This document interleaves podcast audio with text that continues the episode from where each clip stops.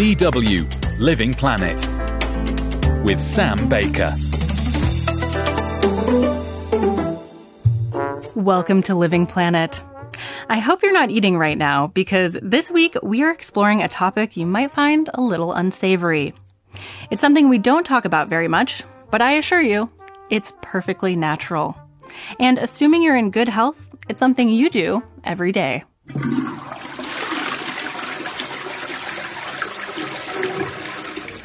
Yes, I mean using the toilet. Whether that's a squat toilet, a pit latrine, a urinal, or a good old water closet. Every day, the average person produces four hundred to five hundred grams of feces. With nearly eight billion people on the planet, this means we've got a lot of poo to deal with. And the ways we do so are often not very efficient, useful, or even good for the planet. So today, we're taking a look at the history of human excrement and some creative solutions to dispose of it. For all that, do stay tuned. Apologies in advance for all the potty talk.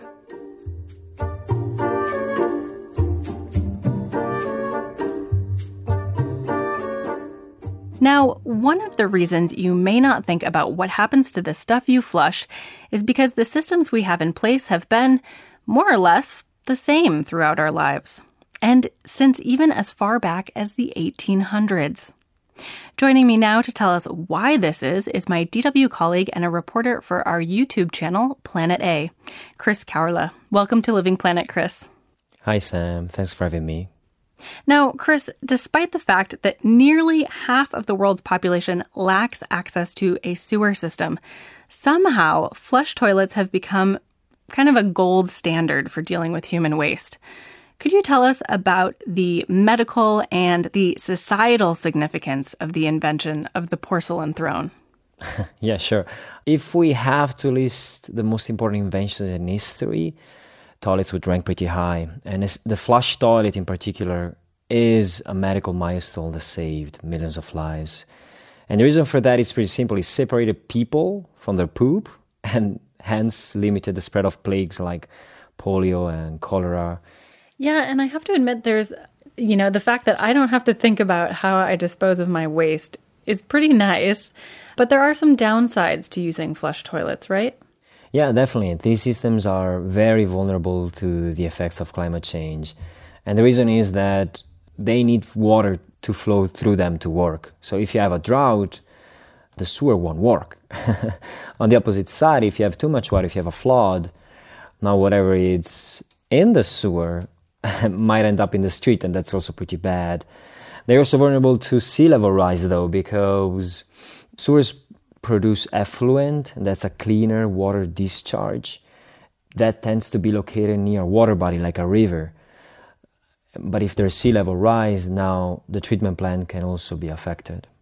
Okay, yeah, that makes sense. So what are some of the more climate-proof and perhaps less wasteful when it comes to water?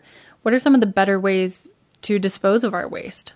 So the funny thing is that even though most of us use flush toilets, we are familiar with different type of toilets. If you go on a plane, you'll see a vacuum toilet. And the way this works is that it just sucks the waste out instead of flushing it down with water. The problem with vacuum toilets is they use a lot of energy, and you know, you will still need water to move that waste through your sewer.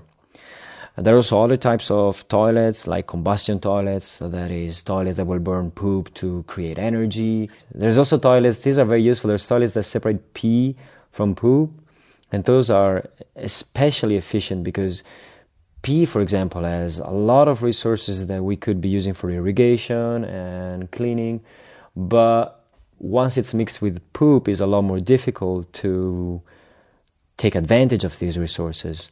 And actually, I talked with uh, Chelsea Wald. She's a science and environmental writer, and she explained this to me really well. You can think about recycling, how when you recycle, you separate all of the items that you want to recycle, the plastic from the paper. It's sort of the same principle. Once you mix everything together, it becomes much less efficient to get everything separated back out again. We have toilets that can separate pee from poop, but the problem is that people don't like them. They seem weird. And actually, I have talked with someone who has a company that does just that. His name is Aaron Tartakovsky, and he's the co-founder and C E O of Epic CleanTech. All we do is put a little three-way valve, which redirects the water into our system. Step one, remove the solids. Step two, treat the water. Step three, send the water back up into the building. For things like showering and cooking, you're still going to have a, a connection to the city for potable water, but you're going to use, you know, anywhere from fifty to ninety percent less. So in terms of bringing some of these more efficient uh, water-saving options into various places around the globe, I mean, what are some of the main challenges in convincing people to use these different types of toilets? So the good news is that we have toilets that are more sustainable and use less water. The bad news is that people in low-income countries can't afford them yet, and many in high-income countries just don't want them. So destigmatizing and affordability are the hurdles we need to overcome for these solutions, these new and improved toilets. Exactly. We just have to get over the yuck factor. Maybe more poop jokes would help. All right. Well, challenge accepted. We are going to talk lots more about what we can do with our waste on this episode. Thanks for coming on Living Planet, Chris. Thank you. It was a pleasure. To watch Chris's video, do visit D W's YouTube channel, Planet A. His video is called Why Flush Toilets Are Crap and What to Do About It. I highly recommend it as it includes both poetry and unicorns.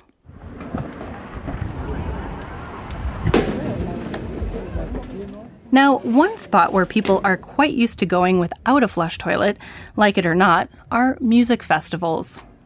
You may have been to one yourself this summer, where you waited in line for the plastic porta potties to do your business and then get back to the fun. Not to be a party pooper, but all this waste does have to be disposed of. And festival organizers in Germany recently decided to collect and repurpose all that waste with the help of a toilet that separates the festival goers' number ones from number twos. The raw materials we are talking about are urine and, of course, feces that's collected here. Just enormous amounts of nutrients. It's good stuff that comes out of us, but we just flush it away and don't want to have anything to do with it. But it's something we really have to deal with. That was Florian Augustin, C E O of the startup Fenizio, which is involved in this project. So where can festivals like this send collected urine to be used? Well, how about the French countryside? Rich in nitrogen, phosphorus, and potassium, this human byproduct can help out farmers looking to switch from expensive and polluting chemical fertilizers. Anne-Sophie Brenlin presents this report from a farm just outside Paris. Lucie Baron adjusts a pipe feeding into a large tank of what some are calling the new liquid gold. This generous supply is destined for a wheat farm in a leading agricultural region of France. Here in the beautiful French countryside, Lucie explains what's going on. After filling up the tank, we'll use the spreader machine to spray the urine onto the fields. And that urine is of human origin. Lucie Baron is in charge of a project that aims to revolutionize France's fertilizer market, using nitrogen-rich human urine as a natural alternative to chemical options. It's already being deployed on these fields in Saclay, just outside Paris. Emmanuel Laurent drives his tractor in geometric patterns to fertilize the lush green crops. He was among the first local farmers to sign up for the trial. He was very keen to get involved. It'd be great to replace other fertilizers with urine, which also contains nitrogen. Otherwise, it just ends up in the sewage system, where it evaporates and is lost in the atmosphere. We may as well reuse it to nourish our crops.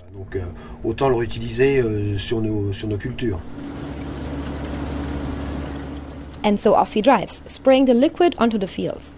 Plants need nutrients, including nitrogen, phosphorus, and potassium, and we ingest these through food before our bodies expel them, mainly through urine.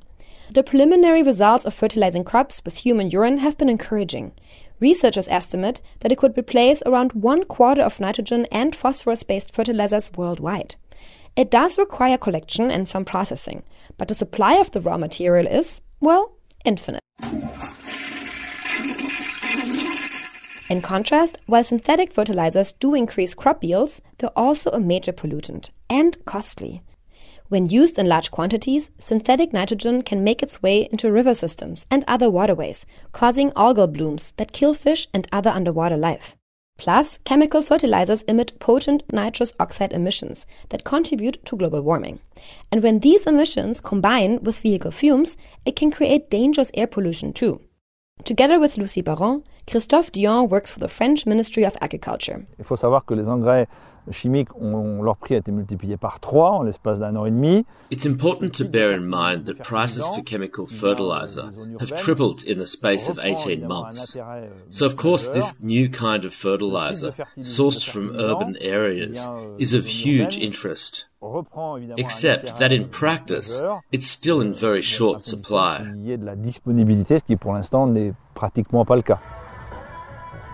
Most of the urine supplied so far has come from special urine-separating mobile toilets at public festivals, which are notorious for being smelly and unsanitary. But there are alternatives. At one chic Parisian restaurant, a new model is being used that is a world away from the original urine-diverting dry toilets. The high-tech dry toilet is just as hygienic as toilets that use water, says restaurant owner Fabienne Gandossi. We've been getting some very positive feedback. People are initially a bit surprised, but I think that in daily use they'll see little difference compared to a traditional system. And there's even a bonus factor. Fabienne says the new toilet saved twenty-two thousand liters of water in just three weeks. And that's good news in the face of increasing global water shortages. Collecting and using urine as fertilizer is not exactly revolutionary. Throughout history, humans have used urine to help plants grow. But with the advent of the modern sewage system, where everything is mixed and flushed away, it became much more difficult to isolate urine and capture the nutrients. And so, the practice became much less common. But nowadays, it's gaining momentum again, with studies being conducted in countries all over the globe, from Sweden to South Africa.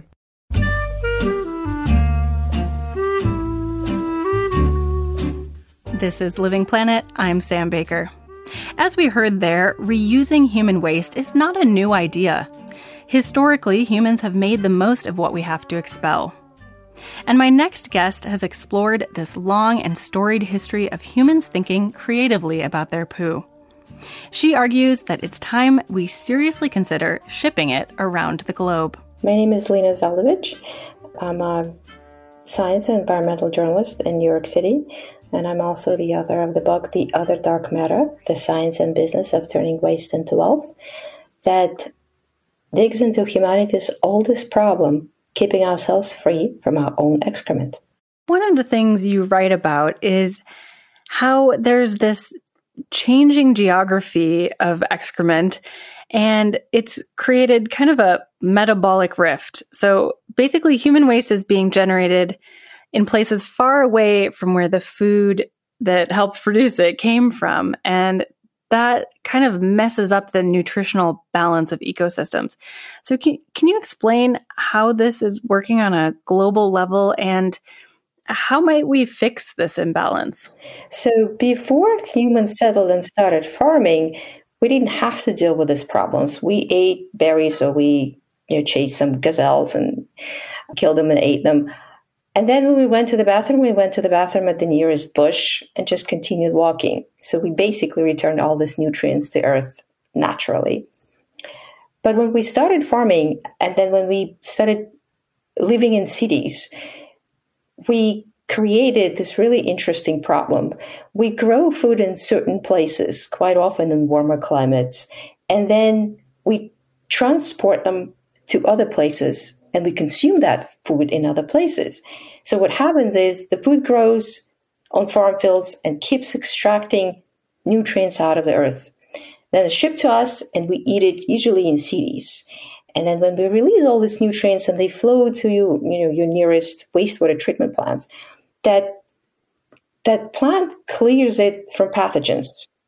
But it doesn't clear it from all its essential nutrients. And so these nutrients, rather than going back to the fields, flow into the nearest body of water nearby, lakes, rivers, and the ocean. Mother Nature didn't intend for it to happen. The ocean does not need all this fertilization. The soil does. So we kind of broke this circular way of life, the circular agriculture, if you like. And so we keep fertilizing the ocean, which creates harmful algae blooms, and kills fish, kills corals. And meanwhile, the farmlands turn to dust because we don't return our nutrients back to it. So what we do, we create synthetic fertilizer that we put back into the fields, and we're just perpetuating this broken cycle. Looking at the past, in centuries gone by, human waste was widely accepted and valued as a fertilizer in different cultures, Japan and China, for example. Was there anything that these cultures or regions had in common to make this common practice? Yes. In certain societies, waste was a priced commodity. Mostly it happened in places where soils were not naturally fertile enough to sustain the population. So farmers there and urban residents too had to become very thrifty in using their own excrement to fertilize farmlands to grow food. And that was the case in Japan. It's a small country with a lot of mountains and not much of arable land. So the medieval Japanese had to be really, really careful and literally put every scrap of organic matter back into the fields. And so what they did is they gathered human waste in cities like Osaka and Tokyo, back then called Edo, and they shipped it back to the countryside. In China, it was a similar situation. Some land wasn't very arable, but also the Chinese had really humongous cities with six million people living in them in like the sixteen hundreds. It was a lot of people to feed. So they also had to be very thrifty about gathering all of that excrement from their cities and transporting it to the farmlands. Okay, so they kind of recognized this lack of nutrients in certain farmlands in the first place, and, and that kind of led to them finding this solution. Exactly. Basically, because the nutrients were so scarce, they had to use fertilizer from their own bottom. That's actually how the Japanese called their excrement. It was called fertilizer from the person's bottom. So it seems we stand to benefit a lot from this so-called humanure. But if we want to use this to its full potential, we're basically looking at dismantling our modern sewage system that's been in place for centuries. How would this be realistically doable? So there are different solutions for different settings and different locales and at different levels. It's not going to be a one solution fits all. And my favorite example is the Washington, D C wastewater treatment plant. So what they do is they cook this waste first in these massive pressure cookers to make sure that there are no pathogens left alive there. Then they essentially compost that cooked waste in massive tanks where a bunch of bacteria that typically lives in soil chews through it, converting it into basically garden dirt. Then this garden dirt is dewatered, and it becomes essentially soil. It smells like soil, it feels like soil, and it acts like soil in the sense that it grows food really wonderfully. So that's a solution at the level of a city. There can be a solution at the level of a household. There's a company in Israel called Home Biogas, and what they build is they build essentially a miniature version of what I just described that can be attached to a household toilet, ideally to a bio toilet that uses little water. And so their solutions can do what I just described at a household level. And what people, you know, get from it is fertilizer they can use for their garden, and also biogas. The microbes that chew through this waste produce biogas, which is essentially methane, and you can cook food with it. This type of solution really works for rural areas or off-the-grid communities. And then there's something in between that can work at the level of a building, and it's being tested in San Francisco right now, where you sort of plug in somewhat of a similar, you know, cartridge that captures waste before it leaves the building. It cleans the water and puts it back in circulation as a so-called gray water. You can't drink it, but you can use it for washing. and showering and watering, and then it extracts all of the biosolids and converts it to fertilizer. Interesting. So one issue I see is that for many people, there's this kind of yuck factor when talking about human waste and anything to do with toilets. So no matter, you know, how open-minded folks claim to be, how do you think as a society we can get over that? Or do you have any tips of how we could think differently about what we do with our waste? Well, so I got to tell you, I think the poop emoji was a great ally. It just changed people's perceptions. I mean, everybody started thinking that poop is cute and cool and funny. You know, sending each other poop emojis over text is like the best thing ever. So I would say, you know, the journey has started. I also got to tell you, the, the teenagers right now really love all things poop. Maybe because they're sort of ahead of us in their thinking, or maybe it's because they're teenagers. But I think more education and awareness, you know, more talks, more stories on how poop is such a valuable substance and so, so versatile of a substance that it can be so many different things is is really helping. And you got to talk about it with humor too. This year, there was also a really interesting campaign launched by the Wastewater Environmental Foundation. They called it Poo and You, and it's really funny and funky facts that they tell you about poo and sanitation in general. And they call twenty-two the year of poo. So I, I definitely see it sort of, you know, the society's attitude towards their own dark matter changing.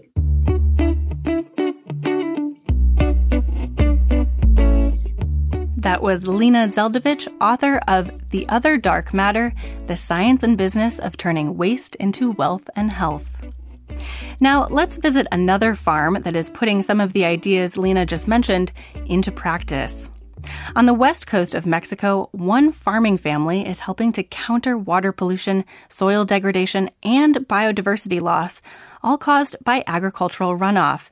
That's usually coming in the form of synthetic fertilizers. This family is avoiding these problems because, well, they've gone au naturel. Ina Komulis presents this story by Anna Marie Goretzky. Estas son las flores que el Señor sembró para el cumplimiento. Tomás Villanueva can hardly contain his happiness. He's carrying a bowl of lush, colorful, fresh vegetables. Kale, broccoli, cabbage, and edible flowers, freshly harvested from his farm, straight into the kitchen. His wife, Liliana Aranda, will use it to prepare lunch. After working outdoors all day, everyone's hungry, so it isn't long before the salad is prepared and Tomás and Liliana sit down with their family to eat.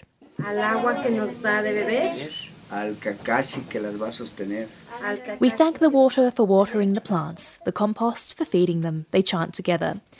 And in this case, they are talking about compost made from human excrement. At Tomás Villanueva and his family's dinner table, this topic is no taboo. Villanueva's farm is on the edge of the small Mexican town of Tepatixla on Mexico's west coast. After lunch, Tomás and his workers are back to the garden, spreading compost across the ground. The Olintiali farm grows fruit and vegetables. Everything here is fertilized exclusively with homemade human dung, as Tomás explains. We're completing the cycle.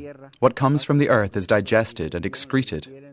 The process of composting allows us to give back to the soil what we took from it. So we complete the cycle, and life continues. They eat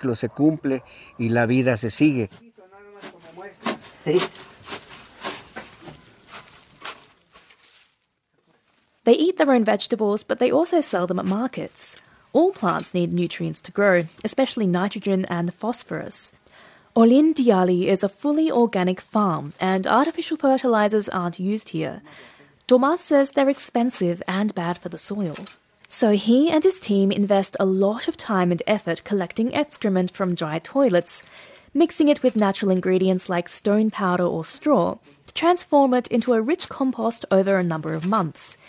The activity of bacteria among the composted elements creates high temperatures in the compost. That heat kills any pathogens. Tomás stands over a wheelbarrow full of the dry composted soil and allows a handful to run through his fingers. He gives it a sniff. This compost here is now ready, and it smells pleasant, like fertile soil. They use it to grow various types of cabbage, beetroot, broccoli, fruit, and a whole lot more. In another part of Mexico, in the small town of Ocotepec in the state of Morelos, architect César Añova has also looked at ways of recycling feces. Many years ago, he decided to try out something completely new. This is an ecological neighborhood that I set up more than twenty years ago. I wanted to show that homes can use dry toilets and not pollute any water. In other words, toilets that divert the urine away from the feces and are not flushed with water. These toilets are not connected to the sewage system either. At first it looks like a normal toilet, but when you lift up the lid, you can see there's no water pipe attached.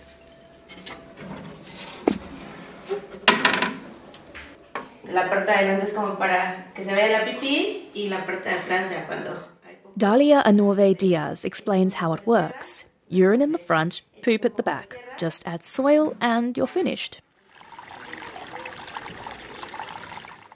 A lot of raw sewage in Mexico flows directly into lakes, rivers and the sea, something César Añova finds outrageous.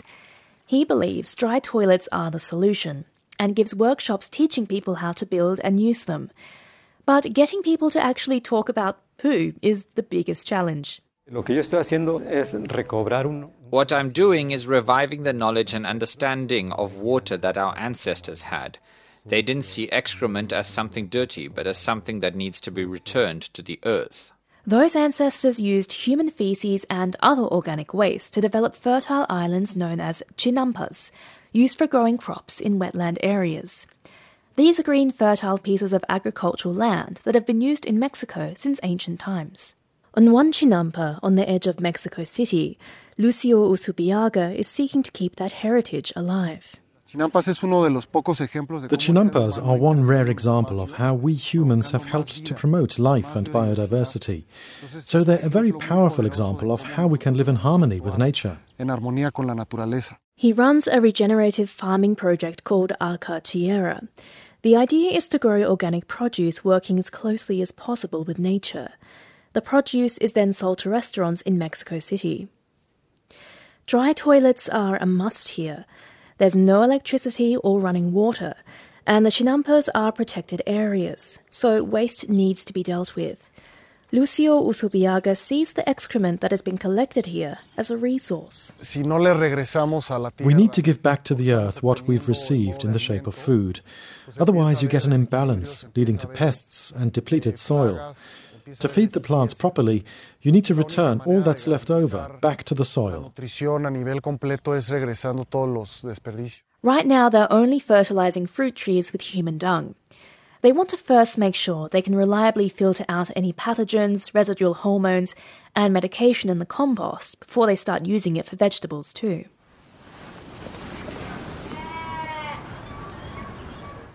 Back at the Olintiali organic farm, it's the end of the working day for Tomás Villanueva. His customers know how his vegetables are grown, and they wholeheartedly approve. Poop has a bad image in our society, but we know that this composting process makes it perfectly hygienic. And we always like to say that with poop, you never lose a harvest. A cycle of giving and taking, eating and excreting. Something that triggers revulsion elsewhere is seen here as the most natural thing in the world.